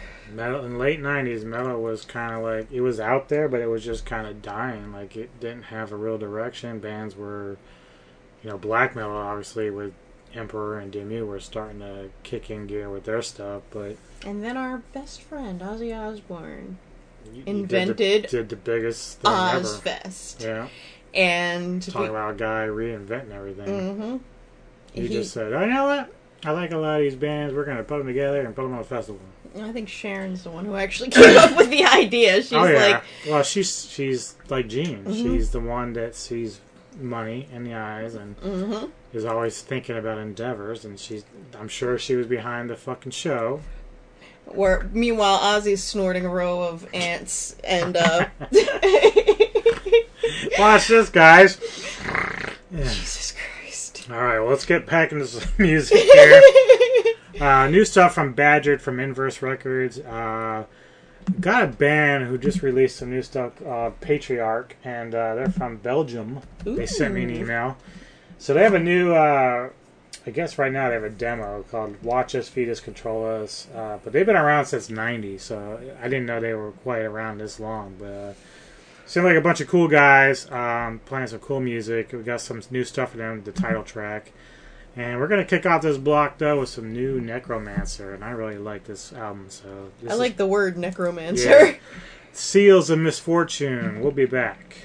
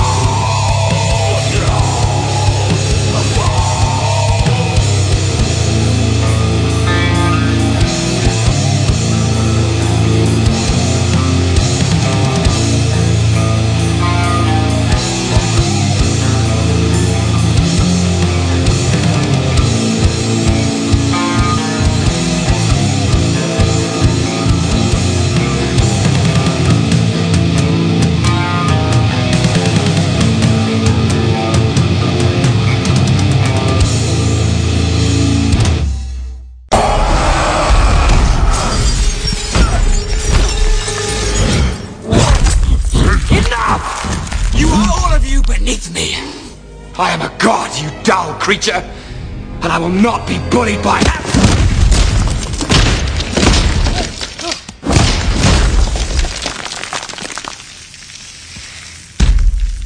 Puny god.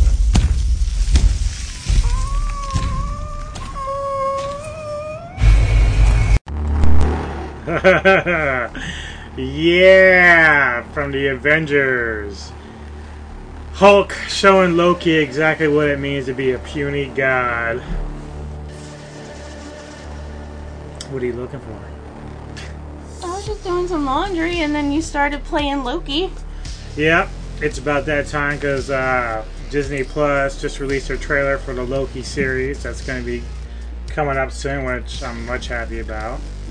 You're much happy. Much happy because like there's if there's a character in the Marvel universe that deserves a special series, it's Loki. Really? Yeah, Okay. I mean he's hilarious. Tom Hiddleston does such a great job with that character. I think he does too, and I, I I like what Disney Plus is doing. Uh, You know, they're giving us more of of what we want without trying to do like a hundred Avenger movies that Well, the thing is, like, I've seen people talk about it variously about the oversaturation. Like, we we see it with when they did the Netflix stuff. Like, we like Daredevil, we like the Punisher, but Jessica Jones and Luke Cage and all these other ones. I don't even remember the damn Punisher series. Honestly, Well, I mean, yeah, I mean, but the point is, is like, there's only so much of it you can do. Uh, we know that WandaVision will be coming out. Um, that looked kind of cool. that looked good. Um, the Falcon and the Winter Soldier, that's probably going to be really good. Uh, but you're still kind of dealing with the main characters there. And Loki, of course, is the main character, the main villain of the series.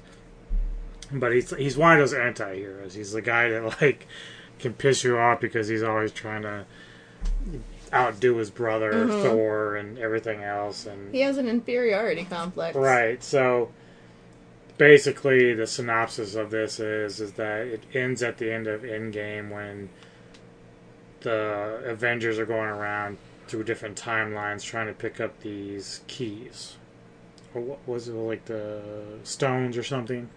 And they were the the particular one they were trying to get the Tesseract, and they were going back to a specific timeline. And what ended up happening is that timeline got screwed up because it didn't go as planned, and somehow Loki, who was in the process of being arrested, got a hold of the Tesseract and disappeared. Mhm. So now we've got like another split. right, so now he's ended up what they call, and I don't know much about it, it's the TVA. And it has something to do with, uh, I, I was watching someone's reaction video, they knew about it. It's like some sort of altered universe, and I'm assuming this is a lot like what you were talking about with the splits. Um, but in the trailer, there is a, a quick little scene where what looks to be uh, Black Widow, when she had after she had sacrificed herself to get the stone to uh, Hawkeye. Is it Hawk or Hawkeye? I can't remember now, but uh, Hawkeye. yeah, so there's a scene with her, so I'm wondering how that's going to play in with Loki. I'm not sure exactly what all Loki's going to be doing in here, but he's certainly still a prisoner uh, at the TVA, but I'm not sure what exactly they're going to have him doing. But uh, I just I'm happy for the fact they're going to have something like that out there. I'm really goosed up for that. Goosed up. Goosed up. Oh my god. Uh, in other news, Cobra Kai 3. I know. See, I'm I'm very glad that they put Cobra Kai on Netflix. It was an original YouTube. Netflix probably thought that was like the best thing ever. They Mhm. probably looked at it and said, "We have to get a hold of that." Well, I I think part of it, you know, you- it's almost like it was a startup. Like they just YouTube's like, "Yeah, you know, you guys want to do this? They're like, "Yeah, sure, great." YouTube has you knew- now like I guess pivoted and they they have their own like TV package. They have streaming TV. Um But They- they, don't have the financial resources that Netflix does, and I'm sure Netflix. what are you talking about? Yes, they do. You but they're not doing that was like YouTube Red or YouTube Plus or what they're I don't think they're doing that anymore. They're not going in that direction of where they're doing as many YouTube originals because they're trying to pump up YouTube TV now. And YouTube TV has been their um They're gonna lose. They're going to lose what? A lot of people are switching because cable is just so extremely expensive. I'm about to turn off our cable after uh Pluto's still great. that's what I mean. Like Pluto is great. There's like That's what I'm saying. YouTube is in like I mean obviously Netflix is competing too, but just we already pay for so many streaming services. I'm I am about to just call up Verizon and be like, "We only want internet. Take back your shitty TV packages." no, I need those. Why? For what? We never watch Sports. regular. Well, you could. There are streaming sports things. We that- tried that route. That was the problem. We had to buy a certain package in order to get the sports package. Now, I don't want to argue with you about it because, you know, it's not the place or time, but that's the thing. Like, we tried to go basic package with the sport package. We could not do it. They wanted us to, they, they said we had to be in a specific premium package. I know, but there. What I'm trying to tell you is that now a lot of these streaming services offer um, the NFL Red Zone and um, like the ACC network and all kind of come with it. Yeah, well, And I'm. I'm not leaving anytime soon. If anything's gone, it'd be Amazon Prime, and then of course Disney once that's done. Once the Mandalorian and Loki. But uh, yeah. So I mean, Amazon Prime is about to get canceled because Amazon is. there's nothing on it I want to watch. I'm not even I like mean, I like the boys, but that's done. And I wanted it back. Remember when I came back for the no, I might have to keep it because of Vikings, but uh, I don't know. That should be done by like Well, February. it's it's going on the History Channel, right? Or is it just going strictly to Prime? No, it's both. So we have, We have our history. stupid. I'll just Yeah, just cancel Prime. record it. You know what? I'm canceling Prime. I'm getting real tired of Amazon like taking four days when I pay for Amazon Prime every month. I, I, that's not my issue. That's my just- issue. My issue is just they don't really have any content that's worth, you know, keeping or checking out. Of course, one of the little jokes in life is once you cancel something, like, "Oh yeah, we've got all this new stuff coming." I'm like, "Fuck you, fuck you." Mm-hmm. Anyway, Cobra Kai season three will be coming soon. They had a trailer for it. Uh, it just keeps getting better and better. If you didn't catch the season two finale, a lot of crazy shit went down. Miguel, who is Johnny Lawrence's top student, gets hurt in a fight with uh, Lawrence's son, actually. Uh, seriously hurt to the point that he's in a coma. Uh, the rest of the students uh, from both, uh, what are they called? Daniels? Miyagi. Miyagi Do. hmm Uh, they got in a fight in school, so there's like a lot of crazy shit. Then you find out that Mr. Kreese, the sensei of Johnny Lawrence, has now found a way to finagle the Cobra Kai dojo from underneath Johnny. And he he's won the loyalty of Right. all of the uh, Cobra Kai There's just students. so much anger there with the kids that are still remaining, and you know, Kreese still wants it to be a no mercy thing, where Johnny was actually trying to build it up differently with more respect and integrity. And of course, now he said, you know what, it's Kreese, you can have it, and he left. Uh, now in season three, it's been alluded to that uh, Daniel and Johnny will be teaming up, which I kind of saw coming anyway because I think eventually you learn that Johnny's just trying to find redemption with his past, and Daniel's trying to come to terms with it. You know, as far as like his animosity towards everything, having though he won, but he was still kind of being a dick himself. But they will have to work together to go against Kreese and what's left of the Cobra Kai uh, dojo. But um, this is also going to have some uh, other special guests that have. I think it's actually season four they're going into. no season three. No, it's season four. No, it's season three. It's The- season two finale. This is be season three. They're going. The first two seasons of Cobra Kai premiered on YouTube Premium before moving to Netflix for season three. The acquisition proved to be quite popular, breaking into Nielsen's weekly top streaming ratings for the week. In October, Cobra Kai was renewed for season four. We watched season one. They're, they're they're okay for season four because they're going to go beyond three. That's the point. They- we saw season one, two, and three. No. Anyway, doesn't matter. Point is, it coming up in this season, because Neko likes arguing about everything, Because you're a know-it-all. You act like my father. yeah.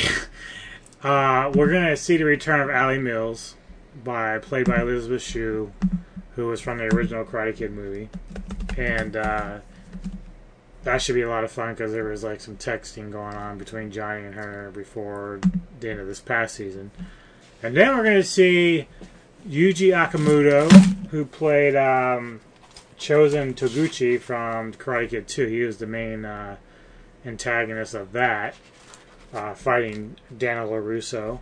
And then, of course, Daniel's love interest in that movie, uh, Tamlyn was uh, playing Kumiko. So we're going to see them as well coming into uh, this new season. So it's going to be a lot of fun. Anything to add? Nope. Good, we've, we've sorted that now. All right, well, let's get back in our music. Uh, we're kicking off this next block. Brand new stuff from Scour. It's uh, Phil Anselmo's side project, black metal project. They got a new record out. This song is called Doom. We also got a track in there by Flood Peak from Qabar PR. So here we go.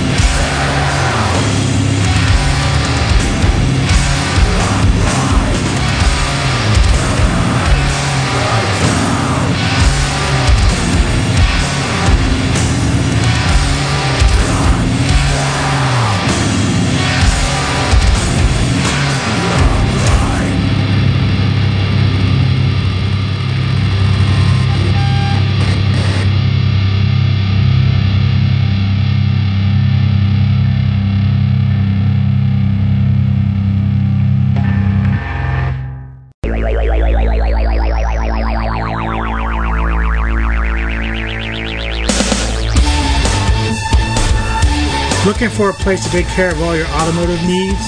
Then get in touch with Stalfers Auto Service in Millersville, Maryland. Stalfers takes care of all auto repairs, auto service, and great quality parts as well. Stalfers is located at A328 Veterans Highway, Suite E in Millersville. Be sure to call and check out all their service specials related to your automotive needs. Stalfers is professional, friendly, and is highly qualified mechanics do excellent work with prices that are fair and much better than what you will find at other automotive places. So call 410-729-0121. That's 410-729-0121. And tell them the Noobsman and his trusty sidekick Neko sent ya.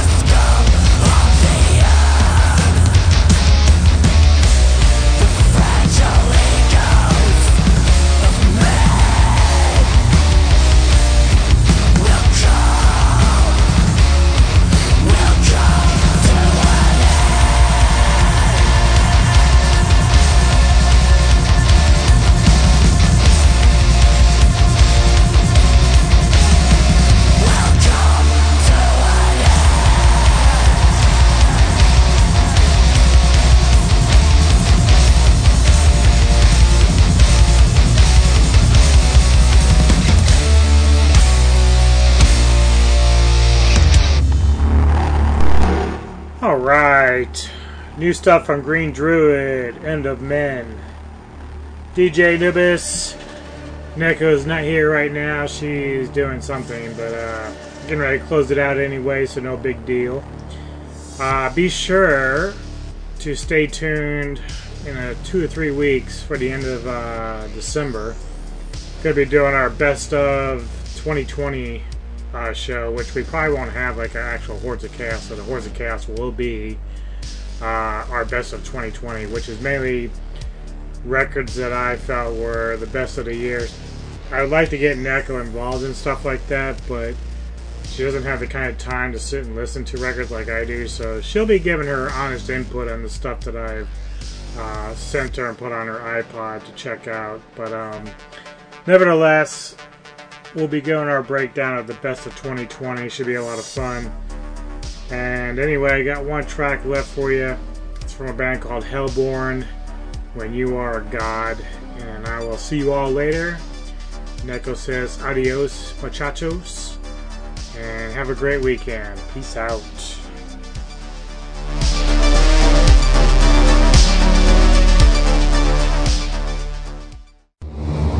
I am the devil, and I am here to do the devil's work.